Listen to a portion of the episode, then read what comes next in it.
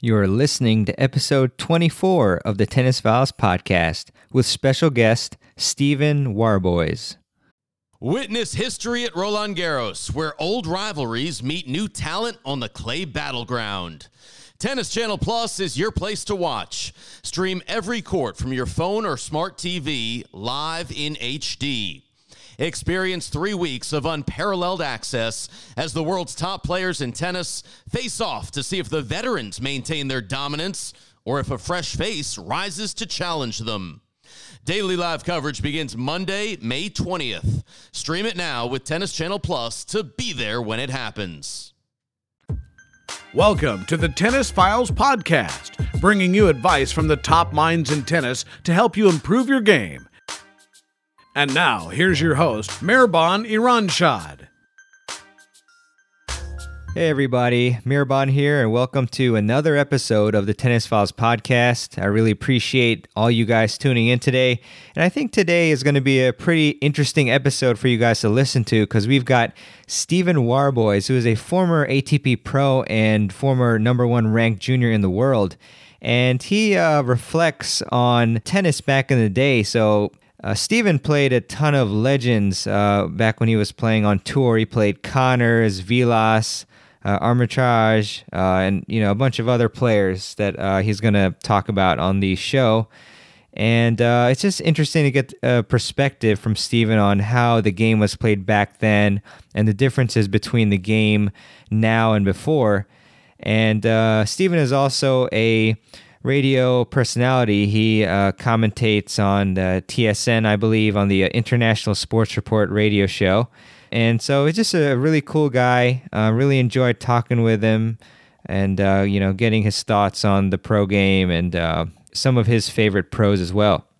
So, uh, yeah, I just hope you guys really enjoy the interview today. Um, super cool to talk to Stephen. And without further ado, here is my interview with Stephen Warboys. Hey, everybody, we're here with Stephen Warboys, who is the head tennis professional at the Toronto Cricket Skating and Curling Club. He is also a commentator uh, for the International Sports Report radio show, and he has actually uh, has been ranked as high as 73 in the world on the ATP Tour. And Stephen is a former number one ranked junior in the world as well. Stephen got to the junior finals of Wimbledon and he also uh, got to play some amazing, uh, legendary players like Jimmy Connors, uh, Guillermo Vilas, and uh, Stephen Armitage. Uh, Stephen, I just uh, really appreciate you being on the show, and I want to welcome you to the podcast. it's a pleasure, and I'm very happy to be talking tennis with you. Thanks so much, Stephen. So, I just want to start, you know, with the beginning of your tennis career. So, where did you grow up? Grew up in uh, in London, England. Uh, played a lot of tennis uh, there on on grass courts and obviously indoors with the weather in England. Uh, started playing pretty early on in life too. I had a racket in my hand by the time I was three, but I spent my early years in London. Fantastic. And, uh, you know, how did you get your start? Uh, did anyone in particular influence you to start playing the game, or did you just pick up a racket randomly and trot on the court? Uh, no, there's nothing random about it. No, uh, both uh, my mother and father played. My father was a pretty good player. He qualified for Wimbledon uh, before the Second World War and then qualified again afterwards, after obviously a break of a few years. And he was not a young man when he qualified. I think he was probably 36 when he qualified the first time and probably 42 the second. And he got there the hard way. Uh, he was not a top ranked player in England necessarily at that time, but he was good enough uh, good enough to play the singles at Wimbledon. He started so late. Uh, obviously, uh, when you get that good at that stage of your life, you can see how late he started, uh, being 36 playing at Wimbledon. Mm-hmm. He wanted to make sure uh, with me that he started as early as possible, and he was my formative coach. Uh, and I had a few other coaches a little later on, but he's my formative coach. So I was about 14 or 15. Uh, that's truly fantastic to have a father uh, to reach as high as a level as that, so he could coach you and, and advise you into how you could grow into that um, elite level of the sport. Um, and so I'm sure your father was also a, an idol of yours. But did you have any um, other tennis idols growing up? I, I did, and uh, they would have been primarily probably British players at that time in my sort of early teens. Uh, used to go to watch some Davis Cup matches at Wimbledon and always uh, watched very closely players like uh, Bobby Wilson, uh, Sangster, uh, Mark Cox, Roger Taylor. A little bit later on, now some of those earlier names, uh, Mike Sangster, for instance, was a great player, great basketball player, but a lot of your listeners might not have heard of a player from that that time going back. Um, my idols, when I really, I wouldn't say so much my idols, but the players that I admired tremendously once they started to play professional tennis in my mid to late teens were really the players uh, like Ilie Nastase, Bjorn Borg, who I was quite friendly with, Jimmy Connors. Uh, mm-hmm. that, that was really my era, although they were all just a little older than I was. Uh, certainly legends uh, of the sport. And uh, going back to your father, uh, I'm just curious, you know, given that he reached uh, such a high level, I, am curious, uh, you know, what kind of tennis dad was he as far as, you know, was he more on the tough side or relaxed, you know, when you're playing? He was uh, he was pretty tough, but he'd be pretty tense when he watched me play. um, he was probably a little ahead of his time because he uh, in those days uh, we're talking in the early 1950s or late 1950s when I was very young. Uh, people weren't devoting quite the time to uh, getting their children to play sports, particularly with the objective of having them play at a professional level. My father had that idea, I think, very early on mm-hmm. and went about it in a very uh, sort of complete way. He he covered a lot of bases very early on, and he really had me on a full program, which at times wasn't always fun. I have to admit, but he was uh, he was pretty tough. Oh, I mean that's great. It helped you reach you know a great level. And I'm also curious. Did you ever feel um, you know a lot of pressure to become a great player, uh, given that your father was just uh, such an excellent player himself? Yeah, I think so. I, uh, not so much maybe about his playing standard, but I guess really about the way he went about it. It was uh, very well publicized uh, in England. It, it was almost like, I guess, a little bit of an experiment in, into the time and effort he put in to sort of helping me with my tennis. And then, of course, more so when you start to win as a junior – uh, then the pressure starts to build because I won tournaments very early on mm-hmm. and started winning some national championships and even some senior events in my mid-teens. So there, then now the pressure starts to build, but it's of course more put on you by yourself than anything else, right? But the expectations were fairly high. Right, and um, I'm curious if you could take us back to your very first tournament experience, kind of describe that, how it was like. Oh, that is interesting. Uh, the, the first one I truly remember, uh, probably was about six or seven, uh, very, very young. I played at a fairly big tournament. It was played across England, actually. Matches are played in qualifying stages at different areas. There's probably an under 12 in that, maybe an under 14 in that. And I remember a, young man, we actually had a tennis court at the house. We had a grass court tennis court at the house. Yeah. And a young man showed up uh, to play this match and agreed to, rather than playing at the club, he agreed to come to the house and play on the grass and he was a tremendous young man, but he wasn't much of a much of a tennis player, and life had not been quite so kind to him. He struggled a little bit with with, with many things, but actually, we over the years we became friends, and uh, I won't tell you the score when I played him, but we actually mm-hmm. became friends, and he became a very proficient tennis player and a very successful businessman too. So it, it started a friendship. That match that I probably remember more than anything else very early in my career started a friendship that was uh, kind of special. Oh, that's fantastic. I mean, uh, tennis is just such a great sport uh, for all the wonderful people you meet and the connections you make, and they, you know, in a lot of cases, can help you up, uh, help you out la- uh, later in life. So that's fantastic. it does. Yep. Yeah, yeah definitely. Um, I'm just curious. Uh, also, what part of your junior career uh, did you feel that you experienced the greatest improvement, and how did that happen? I guess fairly early on, I uh, I sort of started to grow into my body and grow into my game a little bit. Eventually, I ended up sort of playing. In those days, of course, we played almost primarily a lot faster than what the professionals are playing out there today. Um, so I started to grow into my body a little bit. By the time I was 14 or 15, I was I was pretty tall. I, I liked to serve and volley. That was by nature my game to attack. And at that stage, I started to sort of feel comfortable with what I was doing although of course struggled mightily, particularly early on, playing on slower court surfaces, particularly on clay. Um, mm-hmm. That came a little bit later, that confidence to play sort of reasonably well on clay. But my game was primarily an attacking game. So about the age of 14 or 15, I started to feel that I, I had the game to compete at a sort of a higher level. That's fantastic. And uh, would you say that you had uh, a big serve, or was it more of a that you placed it very well, allowing you to serve and volley, or was it uh, both?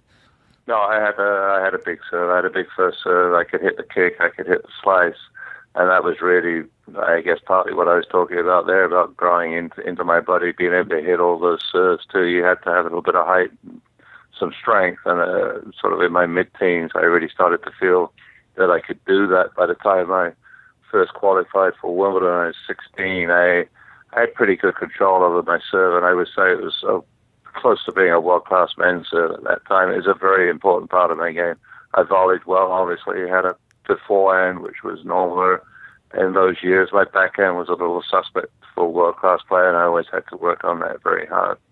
Uh, did you have a one-hander, Stephen, or was it two-hander? Yeah, I was a one-hander. And, for those of you listeners that are interested in, in the technical parts of tennis, course, which which we are, I was a continental grip player, so I just played off of one grip, which was common in those days. That you didn't even have the Eastern forehand and backhand grips, uh, and definitely nothing like the Western grips you see today, which obviously are so strong and so pronounced. So I played my professional career basically off the continental grip which really helped with the serve volley and allowed me to do a lot of different things with the racket, but became a little bit of a liability on, on the backhand for me.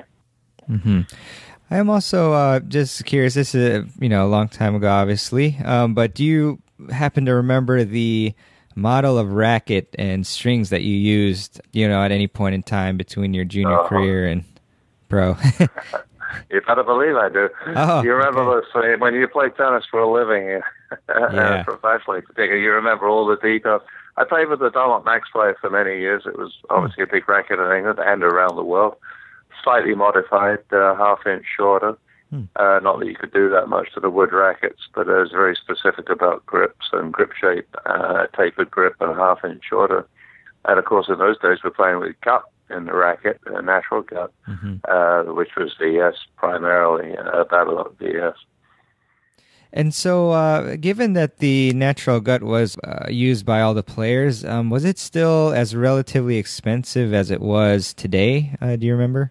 Yeah. In fact, I'm not really sure if you do a price comparison from now to back then, whether the price is actually that the real price has actually changed that much. It was always expensive, hmm. and uh, obviously still is today. I think it was probably more expensive when I was playing in the true value of of pounds or dollars. It was even more expensive. And it was, of course, it was hard. If you're practicing a lot, playing a lot, you're still going through a fair amount of rackets. Although we didn't take onto the court the same amount that they do today and change change the rackets every six or eight games. But uh, even with four or five rackets, uh, going through them fairly regularly, it was an expense. Of course, if you didn't have a sponsor to help, it was uh, it would have been tough. Yeah, and uh, you just mentioned sponsors. Is there a, was there a general range of um, you know uh, what ranking uh, you needed to achieve to to have a sponsor in those days, and is it different from today? Yeah, I, I would say it was different. I think obviously the money was really shifted towards the top in those days, both in, in what people had played uh, for guarantees to play. Because I, I came, I started playing before the era of open tennis. I actually played the first mm. open tennis tournament uh, in Bournemouth, England. But before that, we were playing for guarantees. And uh, yeah, if you didn't have sponsorship, it was tough. But I would say probably the top 40 to 50 players had a chance of making a reasonable living. Maybe the top 20 or 15 made a, a really good living. And the sponsorships might go down a little bit, a little bit lower than that, but not that much. Where I was lucky is that I was fortunately a world-class junior player, and therefore got access to sponsorship at a much younger age uh, on the chance that I might be able to continue that on as I became a senior in the professional ranks. So I had sponsors very early on, uh, very early on in my career. Oh, this is wonderful, Stephen. And so, uh, what do you consider uh, your greatest achievement to be as a junior player? Oh, wow. I, I, guess in, in, the under 18s, I, I, won I won all the national titles in England, the indoors, the grass courts. I did not win junior Wimbledon, which has always been one of the greatest regrets of my life. I lost in the final of junior Wimbledon, and I also lost in the final of the French juniors too, which uh, uh, to me will will always sting. In those days, we played uh, a major junior Davis Cup event called the Galea Cup, which I, I'm hmm. not sure is played anymore. It's probably defunct. But it was for under 21 players. And basically, it was uh, designed on the same lines as Davis Cup, four singles matches over five sets, and a doubles match uh, in the middle. And uh, that was for European players only. But in those days, of course, a lot of the very strong players were from Europe. So when I played in that, uh, uh, Bjorn Borg was playing, Jose, Jose Higueras was playing for wow. Spain, Corrado Barazzutti playing for Italy. Anyway, there was an awful lot of strong players uh, at that time playing in that. It was the preeminent uh, event for under 21 players. And I was lucky enough or fortunate enough to be on a team uh, that where England won that event. And at that time, and even before then and after then, we had not had much success at that sort of level. And we actually beat Spain in the final, and uh, I won both of my singles matches uh, in five sets, one of which was against Jose Higueras, of course, went on to become at least a top 10 clay court player in the world, if not a top 10 player, full stop. Wow. Wow, that's really amazing. Um, congratulations on that one. So I finally found out how to play on clay, but believe me, I, I still couldn't really do it week in and week out. yeah, I mean, that's tough for a certain Volley. Did you um, end up uh, staying uh, by the baseline, at least for some points, or did you still continue on with no? Yeah. No, that's a good question. I was. I obviously had to modify it but it was still a flat out attacking attacking game. Um, it's funny because I remember an interesting story. I won won the match. My last singles match was actually the fifth was the fifth rubber, and it was against uh, the other Spanish player, not uh, not Higueras. And I was locked in a huge battle over five sets, and finally got up five four three for the match. Uh, the captain was on the court in those days, just like Davis Cup and I was up 40-30 on my serve, and I missed my first serve, where I was going to serve and volley, and I'd been kind of mixing it up. I'd half serve and volley and half spend the time at the back of the court and try to work my way in. And I suddenly had this sort of flash at that particular moment. Why did I serve and volley on the second serve and try to get this match over? And the captain told the story for many years. He said, he said, I saw Stephen serve the second serve, and I, I looked at the baseline to see where the next shot was, and I, I couldn't see him. The next minute, he's up at the net and shaking hands. So, you know, you always go to what you feel comfortable with, I guess, under the greatest pressure and the, you can have, and that's what I did. no, that's actually wonderful advice. And uh, could you perhaps give us one tip for, uh, and I know this is a, not the biggest uh, subsect of players right now, but for serve and volleyers who want to succeed on clay, what is one adjustment that you would uh, advise they make? Boy, that's hard because uh, you play, particularly on the red clay courts these days. Of course, I think everything's slowed down a little bit too. So serving and volley, I think on a clay court is brutal, even for the, the greatest servers in the game today. But if a club player wants to try it, uh, and maybe playing on Har-Tru, on North American Har-Tru, it's a little easier to serve and volley.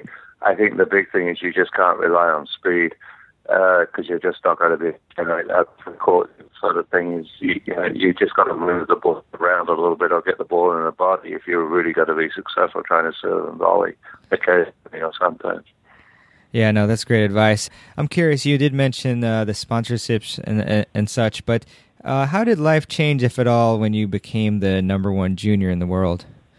Well, I, I picked up more sponsorships. I picked up a clothing company to go with the rackets uh, and some other sort of fairly lucrative deals for, for that particular time.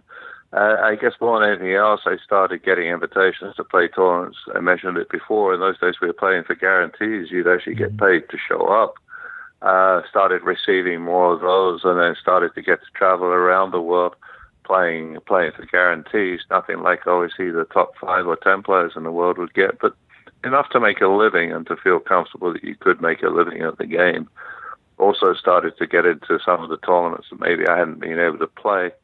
Uh, and this is just before the ATP ranking started. So I played right through that when an Open Tennis started. And then when the ATP ranking took effect as the first official world ranking, there were world rankings before then, but of course they were unofficial and mm-hmm. maybe not quite as accurate as they as they are today. Mm-hmm. And so now shifting to the uh, the pro tour for you, uh, can you just talk about uh, what your career was like on the pro tour and you know the difficulties and uh, successes that you've had? Yeah, well, I, I guess the big difference, and it would have been in that era and that era only, but it was always something. It was always a, a sort of a decision to make where I would play on a weekly basis for a guaranteed income to show up at a tournament. Obviously, you'd want to play well because then you get an invite back again the next year, and, and maybe the guarantee would go up. Or whether I would chase ATP points uh, with no no guarantee, no monetary guarantee whatsoever, mm-hmm. uh, put up a fair amount of money to do so. So the tendency, unfortunately for me, uh, was to stay more in Europe, um, not to always travel where I probably should have traveled to try to improve my ATP ranking. For instance, I never went to Australia, which is a place that not only I think I would have played fairly well because there was grass court tournaments there, but I, I think mm. I would have enjoyed tremendously. But I always stayed and played in Europe indoors because I knew I could make uh, make better money there. So I never really got to play probably all the major tournaments. I played the U.S. Open, played Wimbledon seven times, but I probably mm. never got to play the majors that I should have played. And looking back, I probably wish I'd done so. Witness history at Roland Garros, where old rivalries meet new talent on the clay battleground. Tennis Channel Plus is your place to watch. Stream every court from your phone or smart TV live in HD. Experience three weeks of unparalleled access as the world's top players in tennis face off to see if the veterans maintain their dominance or if a fresh face rises to challenge them. Daily live coverage begins Monday, May 20th. Stream it now with Tennis Channel Plus to be there when it happens. Hmm. Well, that's that's very interesting uh, how that all worked.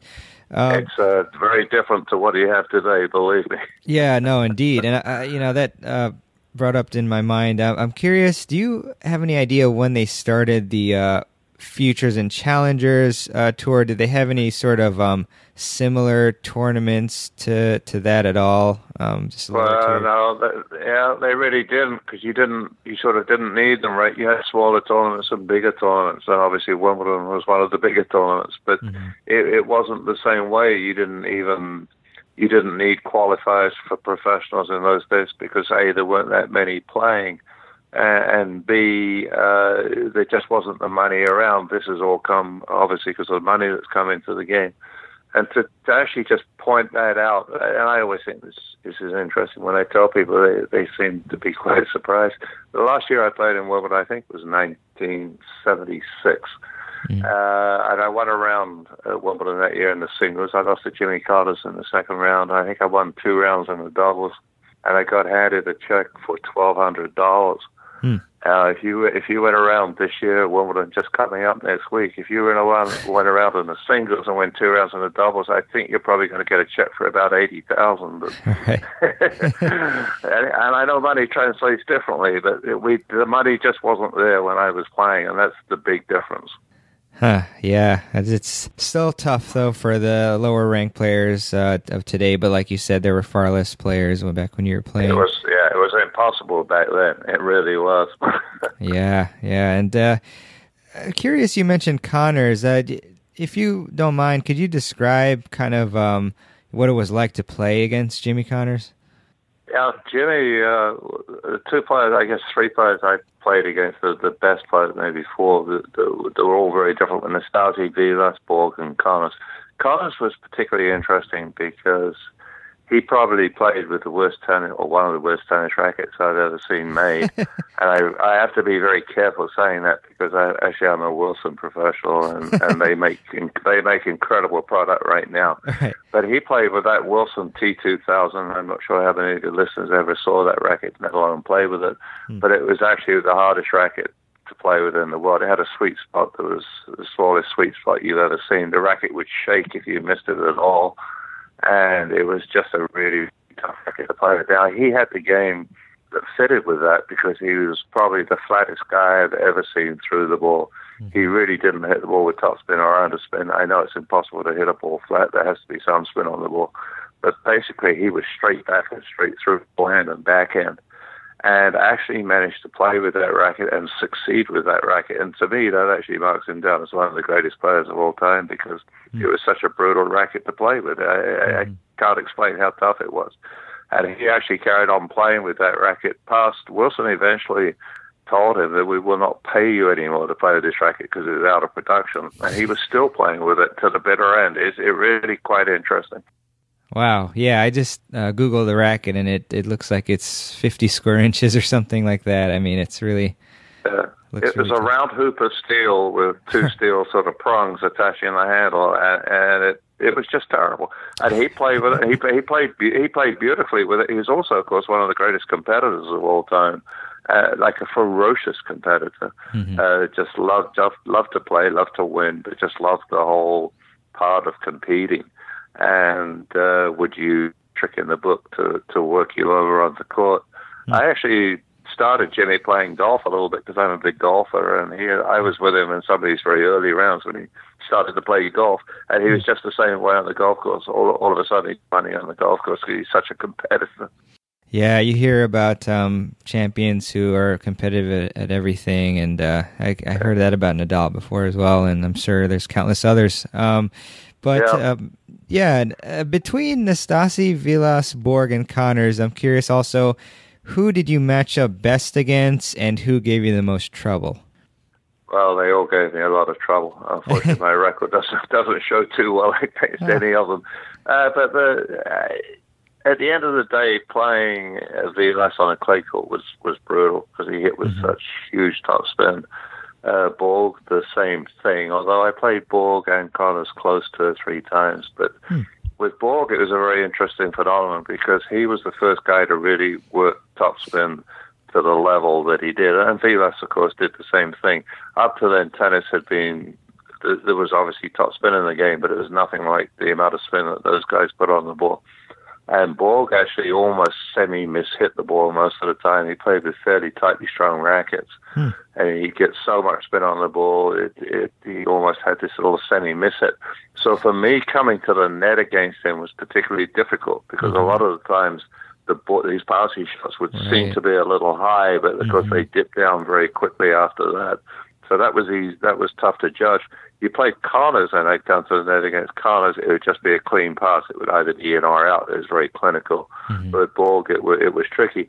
With Nastase, he was one of the great racket handlers probably of all time. I think uh, his game would translate today, although probably most of those guys' games would too. But he was probably the biggest artist I've ever seen with a tennis racket. Wow, very interesting. Great stuff. And so, uh, Stephen, what was your fondest memory as a professional on the tour? Oh. Funny enough, later on in my career, I actually picked up uh, a couple of tournament titles. They weren't uh, at the very top level, and I won the Irish Open Nice. in the very last year before I retired. I only played seven years on a tour. I turned pro at 16, and I'd already I was already on my first teaching job at 23. So, uh, and I said before I played seven Wimbledons in in between. But I, after I started my first teaching job, in, I was in uh, in Miami Beach in Florida. I, I picked up uh, a tournament called the Florida Citrus Open, which was one of the bigger one of the bigger money tournaments outside of the sort of the major events. And I won the Irish Open that year too, both the singles and the doubles. And over the years, there's been some pretty good winners of, of the Irish Open. It was always played the week after Wimbledon, so they got a fairly strong draw from players that have played at Wimbledon. I think those probably um, for for singles events, they were my they were my best recollections. Although that Galea Cup that I won as a junior also ranked uh, very high. Oh, that's fantastic. And Stephen, I I know you, you played seven years uh, on the tour, which is uh, fairly substantial, but at the same time, you did retire at uh, the age of 23, you mentioned. So, do you have any regrets over uh, retiring that early? I, I really don't know that. I, I could have maybe gotten a little better. There's, there's no doubt about that. But my game had limitations, and I, I realized, unfortunately. And although I tried to address them, it was probably and I and improve some of my weaknesses. It was probably a little bit too late to to really do a remake on a shot. Like I could have gone to a double-handed backhand, or I could have started really making some major grip changes. And I decided that. Uh, I really didn't have the time to do that. Uh, so at the end of the day, no, I really don't have any regrets. Uh, it would have been nice to play another two or three years, without a doubt. But I was offered a very good teaching position. I was very fortunate to get that at 23, and I've been mostly teaching ever since. And it's something I enjoy tremendously. I, I love the technical aspects of the game and very much into it and uh, I've had a great career. You know, there was never the money around for me in those days, even if I'd moved up from 70 odd, whatever I was, even if I'd moved up another 30 or 40 places. there wasn't going to be enough to make a you know, a really good living anyway. So I'm very happy with actually the way it turned out.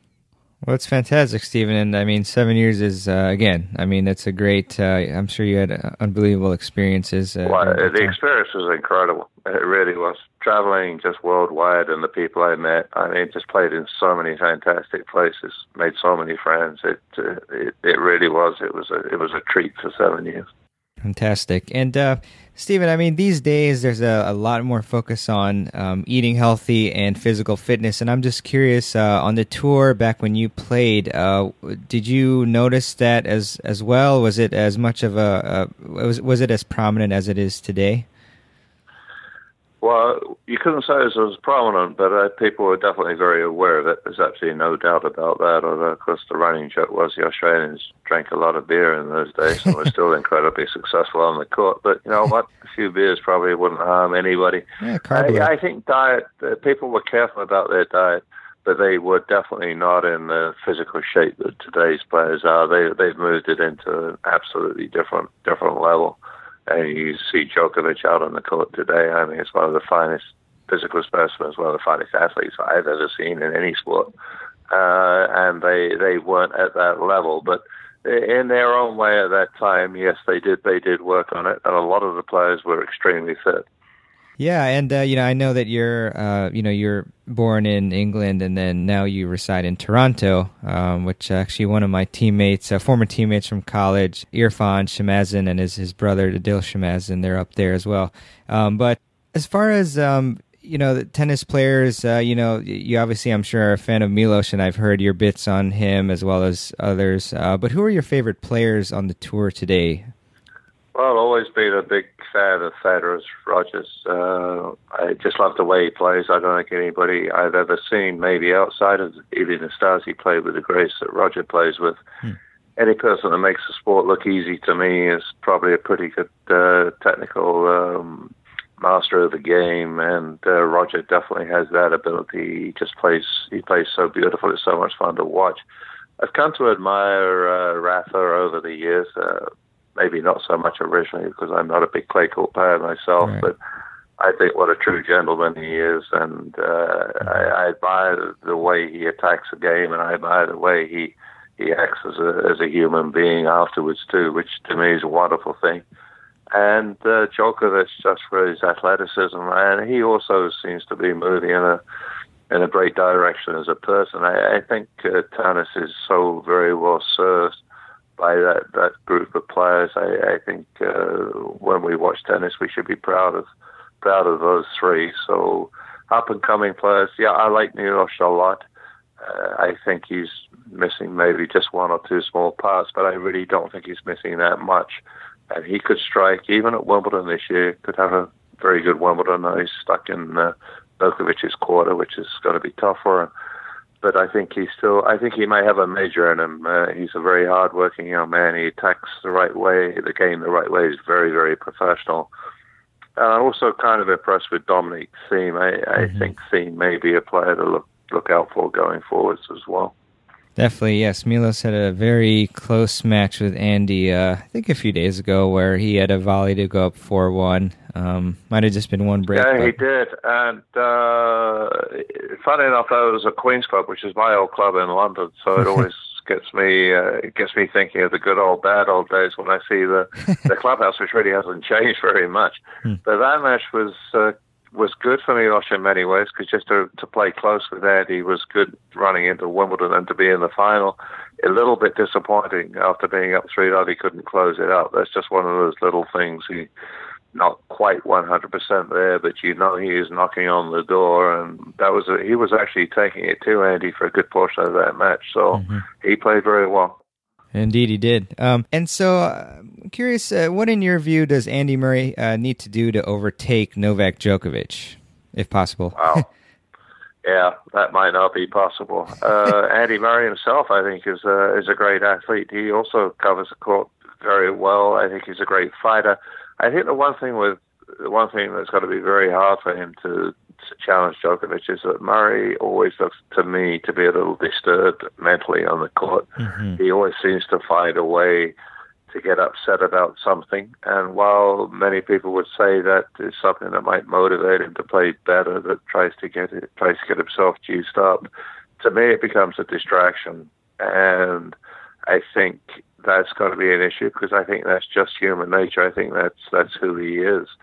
I hear he's uh, he's a great young man off the court. Uh, on the court, I'm not sure I like the way he presents himself at times. Whereupon Djokovic, who used to suffer too a little bit from that, not quite the same way, I think has matured uh, in the way he plays and matured in the way he looks at the game from a mental perspective and is calmer and therefore takes less out of himself. And for that reason alone, uh, obviously Murray's going to have a shot to beat him occasionally. But I think Djokovic is not only the physically maybe slightly quicker and slightly stronger player, uh, he's also mentally probably the tougher. I think he also believes he's fitter than anybody else that plays the game. And that's a wonderful chip to have uh, on your side of the table if you really think you're fitter than the guy you're playing. And I think that's what Novak thinks about everybody he plays. So that's a tough combination. The physical fitness and, and the mental superiority is got to be hard to beat from my perspective as long as he wants to play tennis. Oh, certainly, and he's uh, been doing a lot of stretching, and that's why he's so balanced uh, and can get basically every ball uh, hit on the court. And um, and also a great point about the uh, the mental, um, you know, just the temper tantrums. As because Federer, obviously, when he was uh, much younger, he would also throw those temper tantrums, and he's learned to be uh, even keel. So, a couple more questions for you, Stephen. Your pick on who will win Wimbledon on the male and female side. Uh, well, I, I hate to go with a guy who's the odds-on favorite, but I, I kind of got to go with Novak, I guess, if you mm-hmm. ask for a single pick. I think Milos could have a huge time. but if he if Novak lost uh, in an earlier round, uh, and it can be tough at Wimbledon the first week, uh, courts can be green and the ball sits down and it's a little slippery and tough to move. But if Milos could somehow find his way past Novak for whatever reason into the semi-final, I think he could have a huge tournament. But I can't go against Novak the way he's playing. In the ladies' side, I'm a huge fan of the young Spanish lady Garbine Muguruza. Mm-hmm. I think she has style, class, big, big game. I think the way she took it to Serena just recently, uh, and just actually took her on at her own game uh, in the French, uh, where she virtually outserved her and outhit her. I've been I've been touting this young lady for two years. She's got the softer side of the women's draw as a number two seed at the bottom. Serena's got a few tougher players, I think, earlier on. So uh, even though Serena normally would be the favorite and my favorite probably to win any event she plays in, I'm actually going to go straight out with Garbine Muguruza and say I think she's going to win Wimbledon this year to add to her French title. Very reasonable picks, uh, Stephen. And I, am also curious um, if you could just briefly sum up uh, how you got into uh, commentating, because I know you commentated for uh, the Olympics in 2012, and you also do that, uh, you know, for TSN and ISR Radio. Yeah. Uh, well, the, the the gig for the Olympics just came out out of the blue. Literally, I think they came up short at the last minute uh, with about three or four weeks to go. And a member of my hmm. club actually was talking to one of the producers for the Olympic Consortium up here in Canada.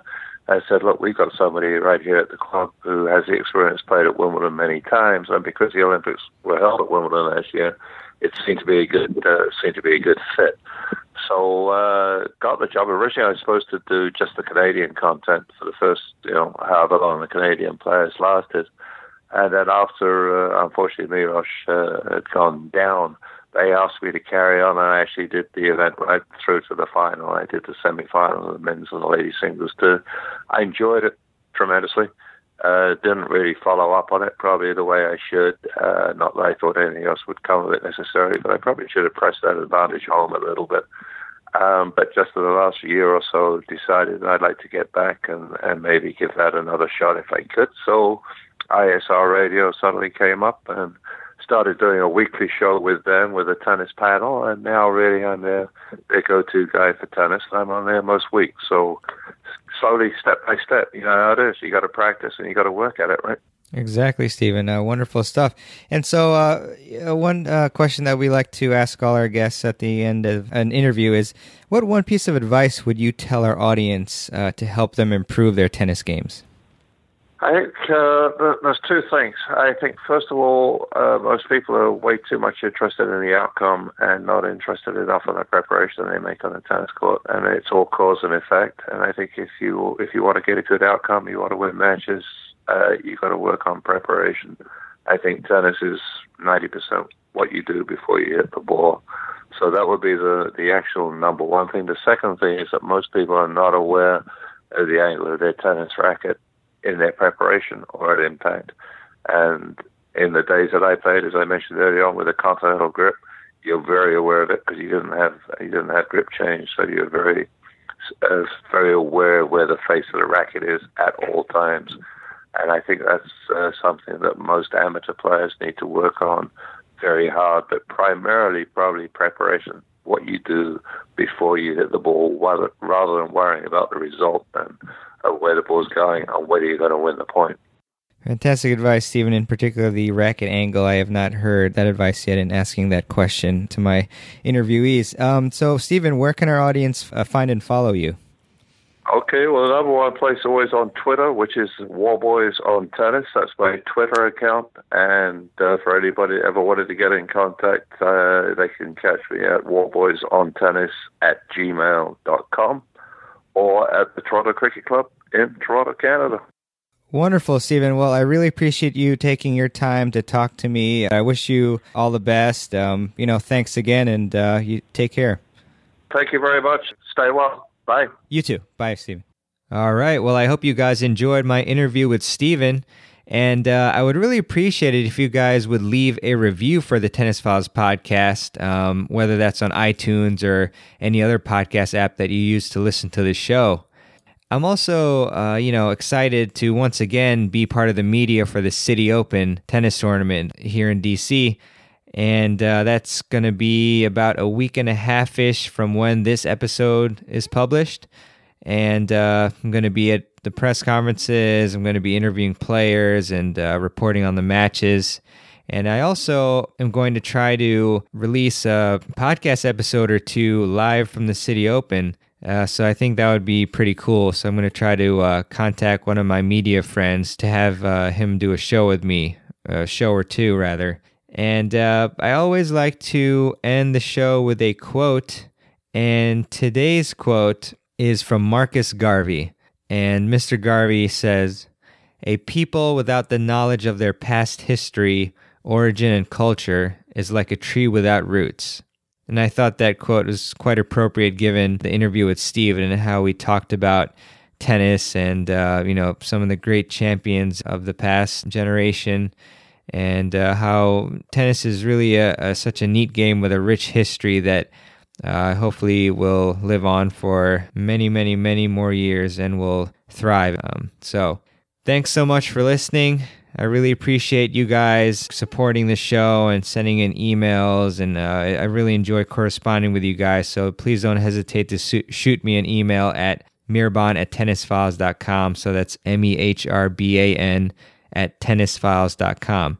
Uh, looking forward to having you guys tune in on the next show, of the Tennis Files podcast. Until then, take care, guys. Thanks for listening to the Tennis Files podcast. For more tips to help you improve your tennis game, visit tennisfiles.com.